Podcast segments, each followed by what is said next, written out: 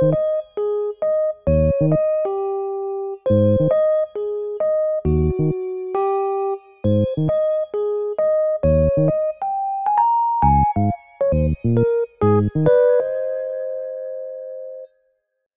to Read List. I'm Bailey, and this is a podcast where I attempt to get through the 125 unread books on my shelf. Because this is the first episode, I thought I'd take a second to explain how I got the idea for this podcast. I got the idea because I went to a library book sale and I purchased six books, and I took them home and I was about to put them in my shelf, and I realized, oh my gosh, I'm just adding to a huge collection of books that are just piling up. And I did a little bit of research and I learned that a lot of people have this problem, so much so that the Japanese have a word for it. The word is called sundoku. The definition is buying books and not reading them, letting books pile up unread on shelves or floors or nightstands. After I realized this was a problem, I took a look at my shelf and I did some counting. Although I have a total of 456 books on my shelf, that's a lot.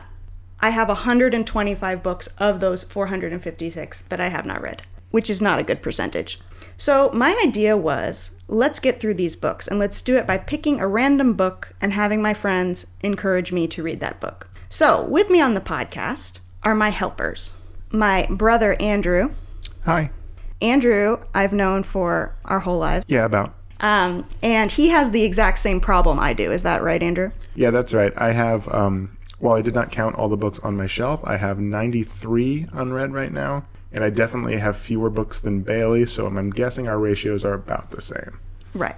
But my understanding is that it's not with me, I do a lot of reading, but I just acquire, acquire, acquire. Whereas you get caught up in podcasts and other things. Is that right? I'm very easily distracted by other media. Excellent.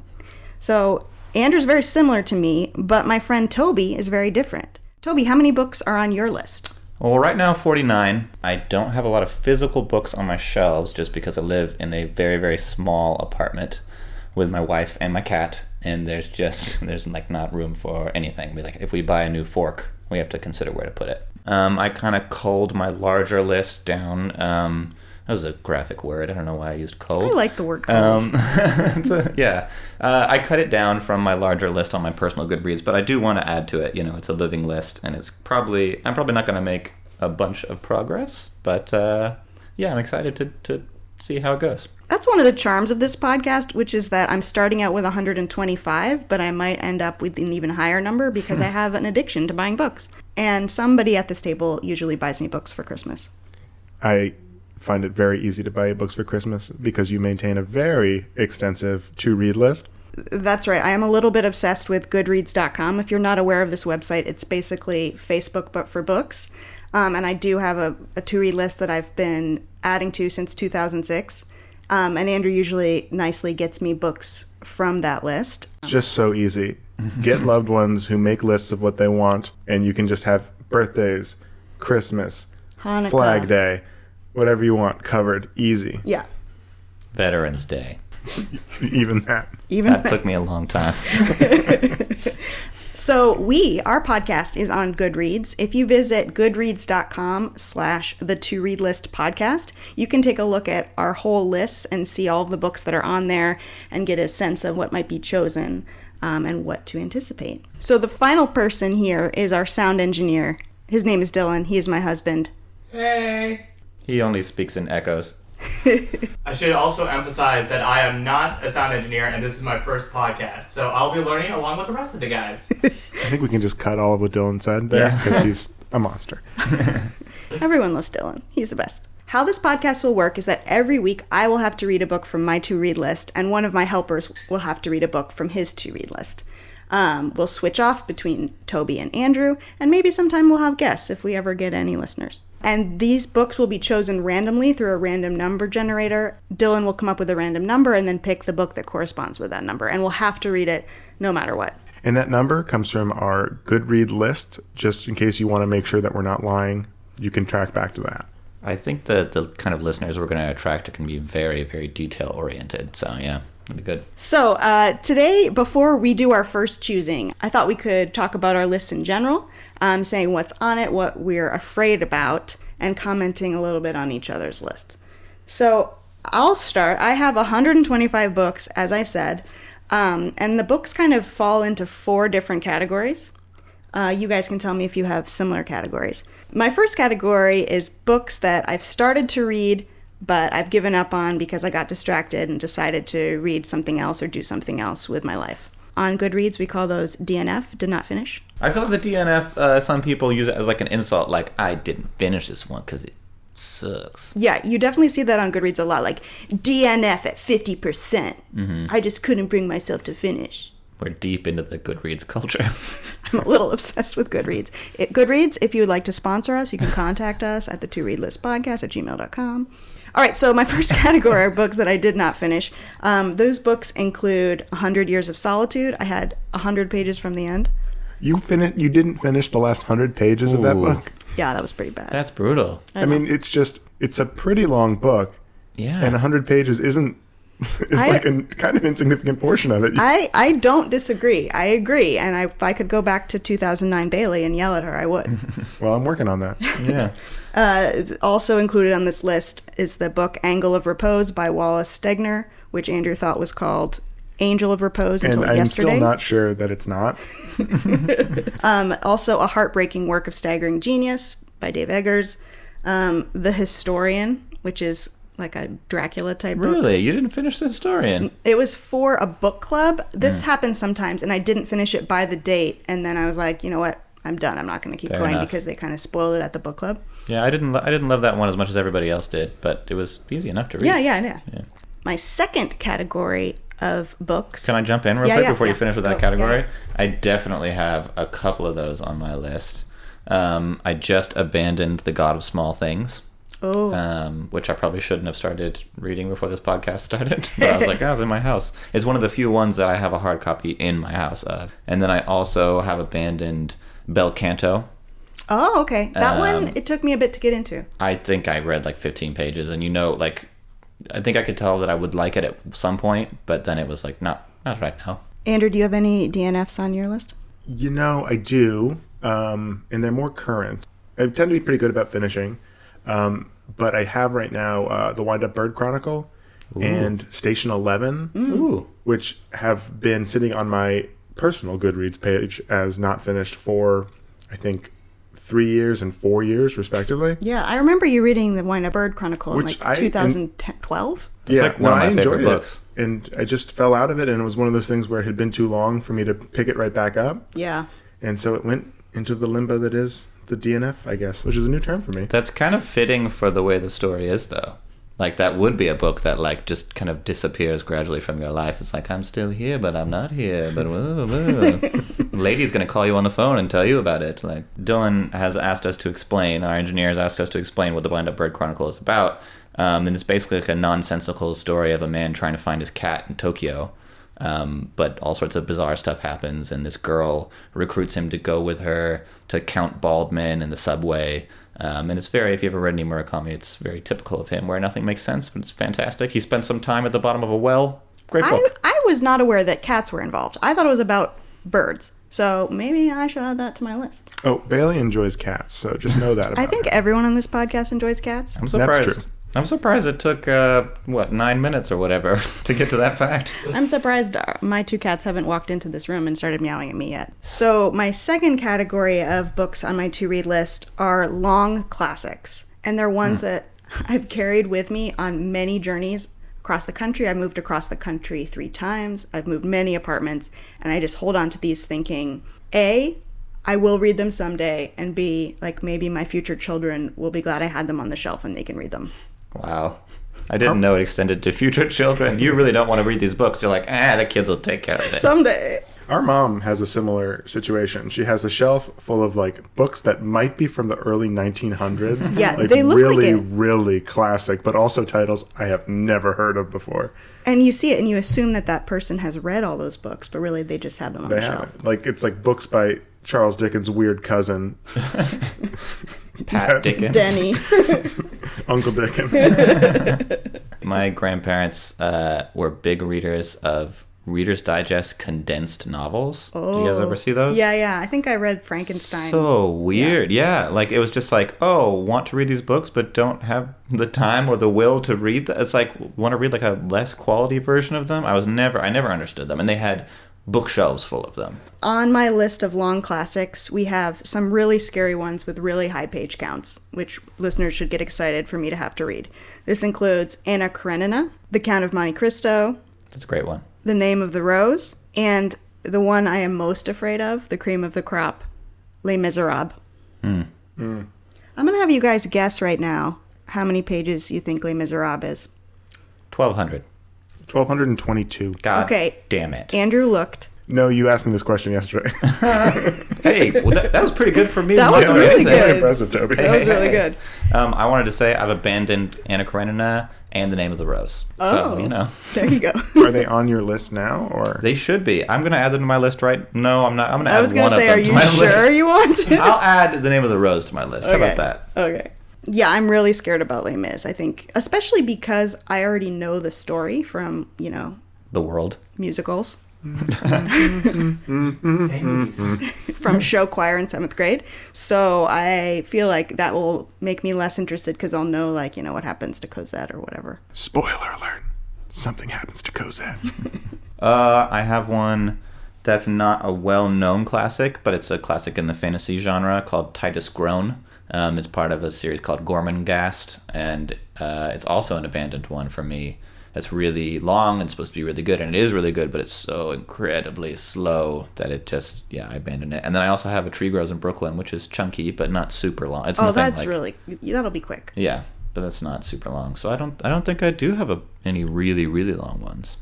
I have a lot of long ones, but we'll, we can get into that a little more later. Alright. But specifically in the realm of the classics, I have a lot. I have a similar thing where it's like I have accumulated versions of this book, knowing that I should probably have read them, but I just haven't yet. So I have Crime and Punishment, The Mayor of Casterbridge, uh, Portrait of the Artist as a Young Man, which is short, but, I have James never been able to get through a James Joyce book. Short stories, yes, but not a whole novel. Uh, Paradise Lost, and pretty much the entire completed works of Jane Austen. So yeah, I have in a lot one of volume? No, no, not in one volume. Oh, So- okay. I was like that would be No, like I have- brutal. I have Persuasion and Pride and Prejudice and Emma. Have you never read Pride and Prejudice? No, I have never read Pride. and Prejudice. I have seen several different versions of it, from miniseries to film. I feel like the three people that are listening to this podcast are going to be very surprised when I say that Pride and Prejudice is a DNF for me. What? And I'll, I'll tell you why. I was reading it when I was in college and I was trying to balance it with like schoolwork. And I was just like, oh gosh, I know how this plot turns out. I got to put it down. And then I just never picked it up again. Not, but I was into it. So I'm excited to read it. Yeah. Oh, so that's on your list as well. That is also on my list. Rad. But I would I've classify Emma. that and um, that one and Count of Monte Cristo, which you haven't read yet, Bailey, as like long and classic, but very fun. Okay, like they turn out to be super readable, especially yeah. Um, Count of Monte Cristo and the Three Musketeers. I remember reading and being like, "This is so fun! Like it's very easy to read." I actually added it to my list because of you, Toby. Oh, hey, hey, Hey, hey. hey, hey. Then uh, the third category is nonfiction in general. Here's the thing nonfiction's not my favorite. I'm looking forward to all the thrillers on my list, all the young adult properties, um, also The Stranger Beside Me by Ann Rule. I'm, I'm into true crime, so I'm psyched for that. Nonfiction, not so much. So I have um, The People's History of the United States by Howard Zinn, which I've read some of, but it's, you know, pretty long. It is specifically 729 pages. You have it on yours as well. I'll get into why I know the page count for that in a minute. All right. Um, and then I also have uh, one that was given to me by a really good friend, uh, which is called The Mitfords, which is also long, and then No Turning Back, A History of Feminism, which will be fun. Uh, this final category is a cheating category because it's only one book. The category is called Books That Are in French, and the book is called L'Armée des Ombres, which means Army of Shadows. I bought it when I was studying abroad in Paris in 2006, and it's been about 12 years since I've spoken French or read French, so we'll see how that one goes. Ooh la la. Toby, tell me about your list. My categories are pretty broad. Are I only have three. Um, the last one is pretty broad, so it covers a lot of ground. The first one um, is specific to me. I have a lot of sci-fi and fantasy classics. Um, it's just because I grew up really liking sci-fi and fantasy, um, but I, I liked a lot of the stuff that was published in the '90s when I was a kid. I got really into the Redwall series, which I guess is loosely fantasy. Redwall's on my list. Oh, really? Oh my god! When you read that, I'm gonna be so excited. Um, but that was just the stuff I loved as a kid, and then you realize as you get older that there's this whole incredible history. Um, some of them very good, some of them not so great, um, and some of them like very problematic in terms of subject matter. So they're but they're always interesting books, and it's always interesting to read them and see things that are so common these days, especially with culture loving sci-fi and fantasy so much these days. These things that the culture at large might be like, "Oh, what a cool new idea," and somebody had it in like 1952, but they had it in like a weird way that. Have you ever read- read any Arthur C. Clarke? He has these ideas that people use all the time today, but he doesn't quite know how to execute them because he's just doing it for the first time. So that stuff is really interesting. That's always really cool when they come up with when people in the 50s or 60s come up with technology that we're using today. Yeah. Or even like technology, but also like tropes. Like this alien that behaves this way. Right. I should have written down some tropes. But anyway, you get the general idea. So yeah, I'm excited. A couple um, examples of that. There's a book called Consider Phlebas. Um, which is Labels. Phlebas. Phlebas. Um, I've got The Fellowship of the Ring on there, which I've never read. The ring. That's ex- I'm, that's exciting. I'm that's excited a- for you. I, I'm not a huge fan of the Lord of the Rings books as much as Harry Potter, but I think that that'll be a good one. They don't need to fight. you can like both of them. We can all look at the ring and admire it. You can all take the ring to Mordor. Um, uh, like I mentioned earlier, I've got Titus Groan on there, which is a classic. Um, so, so yeah, there's there's some really classic stuff. You know, people these days when they write science fiction and fantasy, they're very good at making it fun and kind of including a lot of action. And back in the day, some of these guys who were working on really hardcore science fiction and fantasy, they kind of were like, oh, action, it'll happen when it happens. So they can get a little, they can be a little slow to get through. But I do love them. You guys have any science fiction and fantasy on your lists? I definitely don't have as many as you, but I have a few David Mitchell books. I've got Cloud Atlas, The Bone Clocks. Nice. Those are both great. I'm excited for that. Um, I have uh, Aldous Huxley's Brave New World, um, which I taught without having read. Fun. You, went, you That's never like a ever. dark secret no. to drop on us. So I was a student teacher, so I was more like observing without. Still, I know. Still, still. people, this is who you're dealing with. Also, Cut that Brave, out. Cut that out. Brave New World, not a five-pound book. No, like no. very, very slim. very, very doable. Um, this one, I don't know. It's kind of obscure. It's called mm, One Nine Eight Four. Oh, oh, I know that's actually called 1984. Oh. I didn't know that until recently. Sounds lame. Just kidding. I also have that one on my list, but I think aside from that, there's not really anything that stands out for me that's sort of uh, fantasy or sci-fi. Would you say that's a genre that you don't, or two genres that you don't particularly enjoy, or is it like you get them and read them, and so they're not on your to-read list? No, I definitely enjoy them. It's just not something I have sought out that much. So I do have some on my shelf, but I've already read them, and I just don't end up accumulating a bunch of them. Fair but enough. I, I, I would definitely be open to getting some more on my shelf because it is kind of stark looking at your list and being like, this is all sort of Yeah, I haven't heard of, like, any of and these. nonfiction books. Yeah, I will. I will say I was a little bit. It sounds like you guys have the physical books on your shelf, and I created my list. Uh, so I definitely had a little bit more flexibility to be like, well, I wouldn't mind reading this in two weeks. I wouldn't run, you know. But I did still make the list with the spirit of these are definitely books I've considered reading before and have put off. Right. Um, and then the last, um, the last broad category is random recommendations and classics. Things like uh, A Tree Grows in Brooklyn, a classic that I've heard about since I was probably like in my early teens. And Did never, um ten year old Bailey recommend it to you? uh, yeah, she did. It was real weird. There's yeah, The Right Stuff by Tom Wolfe, which I've wanted to read for a very long time. Uh, classic. Yeah. Oh, there's Money by Martin Amos. Is it? You know if it's Amos or a Miss? I always thought it was Amos, but I'm not sure. Yeah, I don't know. I love Martin Amos, um, but his books take a long time to get through. There's uh, Libra by Don DeLillo, um, which I find him very challenging. Um, He's pretty not, dense. Yeah, he's dense. He's not even. He's not quite up to James Joyce level, but there's just something about his books that doesn't really. I enjoy them, but they don't draw me through them. I have White Noise on my list by him. I've abandoned that. You've abandoned that one, okay? Because that came very highly recommended to me by a bunch of my friends, but I just I've had it on my shelf since college, basically. The only one of his I finished was one called Zero K, which is one of his more recent ones, which I actually really enjoyed because it had a sci-fi twist to it. Ooh. Ooh. Um, yeah, so that's it. That's that's my list. Do you have a title that you're particularly worried about being chosen? Yeah, it is the Don DeLillo because I found White Noise so impossible to get through. I'm so excited. Maybe you'll love it. Um, I'm sure. I'm sure I would have been fine if it was like for an assignment, but just as a, you know, sometimes I, I have an attitude towards reading where I'm like, there's so many books that I want to read in my life. If I'm really, really, really struggling, you know, I could die tomorrow, and do I want to die? Yeah, why You know? force it? Yeah.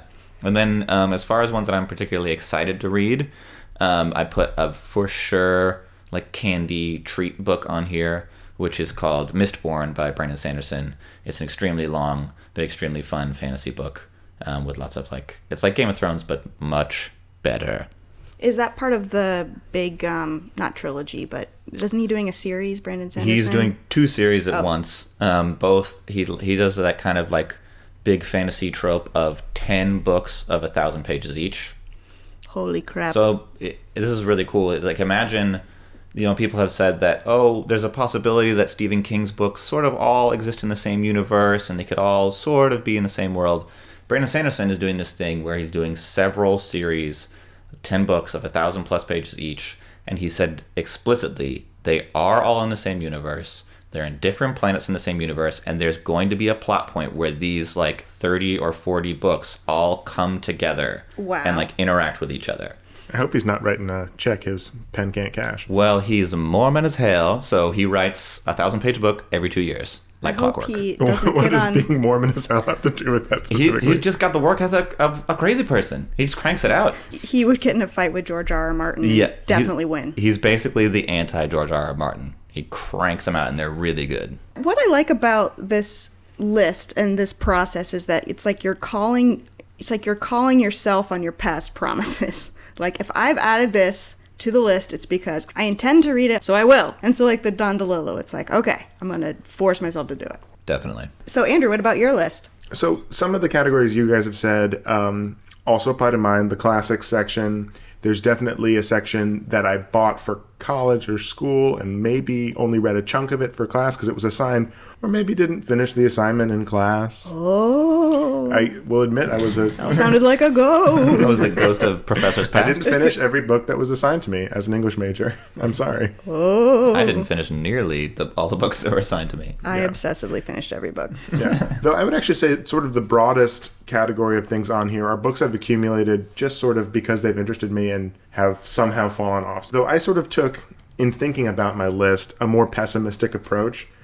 I immediately identified the titles I really didn't want to get drawn. And, um, so the reason I knew the the page count to People's History of the United States is because I've kept a running tally of uh, the interesting nonfiction books that are hella long that are probably going to destroy my life when they get drawn, at least for the two weeks I'm reading them. So just a selection of some of those. We have Apollo's Angels, um, a, his- a history of ballet by Jennifer Homans, which Oh is my gosh. 643 pages. Five Came Back by Mark Harris, which is about uh, Hollywood directors going into World War II. Uh, 511 pages. Inferno, The World at War, a reasonably exhaustive history of World War II. Is that really the subtitle? No, that's what I'm adding to it. by Max Hastings, which is 752 pages. People's History, 729. The Signal and the Noise by Nate Silver, a book about statistics and statistical modeling and probability, which is at 560 pages. And uh, Tudor, The Family Story by Leanda de Lisle uh, at 539. I really like nonfiction and I tend to accumulate a lot of it because I'm interested in history and biography and all that. However, the size of those books after the initial like bookstore excitement of buying them has meant that they've stayed on my shelf. The nonfictions up ones always feel longer, even though it's like, okay, 500 pages is not so much if it's Harry Potter, but when it's nonfiction, it's like, oh, oh. Yeah, and it, literally just the weight of those books has kept me from reading them, I think. like picking them up and like, taking oh them no, on I the cannot subway. take this on my beach trip. This is I am too heavy and curious. too much about World War II. I am super curious about the ballet one. Is it? Yeah, tell me about it. Well, it's a, it's about the history of ballet. Um, The entire history. the entire, starting from Wow. uh, Louis the Fourteenth, the Sun King's court in France. Andrew wrote his thesis about the Russian ballet. Yeah, no, I, I uh, I did not know this. yeah, no. Well, like a, an interest of mine is ballet. I enjoy the history of it. I enjoy watching it. I enjoy listening to the music, and so yeah, I was on a best of list from the New York Times at one point, so I picked it up. Best comes of highly books recommended. about nonfiction books about ballet. I think it was just books best Number books one. of the year. Oh wow! yeah, I know, making it up in the world, Jennifer. Uh, it's also from like eight years ago, so it's not a new thing. But Oh, it's good. Um, so yeah, ballet is a, a passion of mine, and that's why that book's there. Did write my thesis on it. It was a, a fictional account of a, a ballet company in Russia, but we don't need to get into that now. There are a couple of also long fiction books on that I'm just a little put off because of the length. Uh, a Brief History of Seven Killings by Marlon James is on there, which is about 688. It's not about 688, it is 688 pages. and um, I mean, Paradise Lost falls into there, Crime and Punishment falls into that category as well. But bringing it on home are two terrors, the two towers of my list. The horror, the horror. One is called O'Neill, Life with Monte Cristo by Arthur and Barbara Gelb. It is a 784 page biography of the playwright Eugene O'Neill, and its font is the tiniest I have ever seen. I have it because um, in my separate thesis, because it was also a drama major, I was in the play Long Day's Journey into Night, and we did a lot of back research on Eugene O'Neill, but I never got through that book because. It is a monster. I use it as a bookend on my bookshelf. That's how big it is. It's big enough to hold up all the other books. It's like hard a- to believe that there's that much to talk about in one person's life. He is a fascinating person. There is a lot of interesting anecdotes about him. I just don't know how I'm going to deal with almost 800 pages of them in a two week period. I love the idea of it being like a book bully. Like it's so big, it's like, eh, I'm gonna hold you guys in place. Like Yeah. it's like immovable. Les Mis is similar. Yeah. And this brings me to the biggest, baddest bad boy in the whole darn world. And that's The Big Bad Wolf. the big bad, the bad boy of my shelf is a book called The Anatomy of Melancholy uh, by Robert Burton. It is a sort of it defies genre. It is a sort of fake science book by this guy in the 1500s, I believe, named Robert Burton, writing in Oxford, sort of trying to do a scientific study of what makes people sad. Oh man. It's been called one of the greatest works of prose in the English language ever, but it is 1,424 pages and it was written in the 1500s.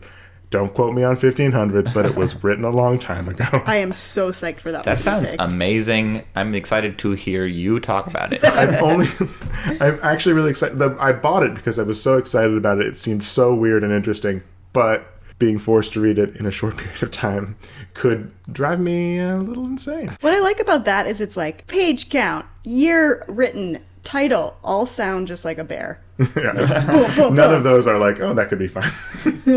um, just to highlight a couple ones that I'm sort of looking forward to. I've never read Dracula. That's on my list. Oh, that's on my list too. Um, Oh, I've read it. It's this. oh, nice. All three of us. Oh no, I have read it. It's oh, fun. you have read. it. Yeah. Oh, well, you could have I been read part it of the for three club. I read it for a gothic fiction class that I took when I was studying abroad in London. Cool. That's fun. It's a fun one. I have The Old Man in the Sea on there by Ernest Hemingway, which is very short. Mm-hmm. That'll be a nice one. And I also uh, enjoy Hemingway's work in general, so excited for that. Uh, 10th of December by George Saunders. Oh, I love that. So good. Yeah, I heard is awesome. Yeah, no, I'm really excited about that one. It's something that I've had on my shelf for a while. Everyone's only ever told me it was great. I kept it on this list, even though I probably wanted to read it outside of it, just because I knew I needed a few things that would be like, okay, I'm actually excited to read this. Yeah. You have Lincoln in the Bardo on your list, right, Toby? Yes, I do. Okay, so we both have Saunders. That's good. I really like George Saunders. I also have Wuthering Heights, um, I have that too. which um, I know isn't necessarily everyone's favorite Bronte book in the I world. I have abandoned that one as well. Oh, but I'm excited about. It. I um, this is one I confess that I was supposed to read in a Victorian literature class in college, but um, didn't because it was a 7 a.m. class and I was a very slacky senior that year. I had to tutor a kid that was writing a paper on it, and she assumed that I'd read it, and I didn't correct her. The deepest secrets are coming out right now. um, but I, I, I remember enjoying the 40 pages that I did read it, and I was I was sad that I couldn't finish it. And then, lastly, is my favorite thing is Monsters by Emil Oh, Ferris. yeah. Oh man, that's gonna be great. Yeah, which is supposed to be a great graphic novel, and uh, another one of the books that I've sort of put off reading so I could have it as one that comes up to me. Candy book. You're Candy gonna love book. it. Although it's not gonna be like a psychological break for you. There's No, some I mean, there's some kind of traumatic stuff in there. But it's a quick read. yeah. Oh yeah, but I, I love graphic novels. Um, I'm surprised I don't have more on my list, but it's because the ones I've owned, I've, I've read very quickly. Cool. I'm excited to start this book journey. Book journey. Book journey. Book journey. Uh, Dylan, I think you've chosen some books for us for our first choosing. So the way this is going to work is that I pulled up a random number generator and I have uh, everyone's good read list. So I will pick random numbers for everybody, uh, and then they will have to read the book that corresponds with the numbers. Dylan No is redos. Very mean. I'm so nervous. I kind of want to not read it now and find out what happens. You'll read it and you'll enjoy it. I'm also going to flip a coin since this is the inaugural episode, and that will be the person that will be going up first. So, for Andrew, you have number 15, Which Catch is? 22. Catch 22. Okay, that's good. I'm not afraid of that one. Wasn't on my candy book list, but I'm, I'm feeling good about that. Mm. For Toby, you have number 44, A Tree Grows in Brooklyn. Ah. Damn it. That's what you get for saying it so many times in this. I called it down upon myself.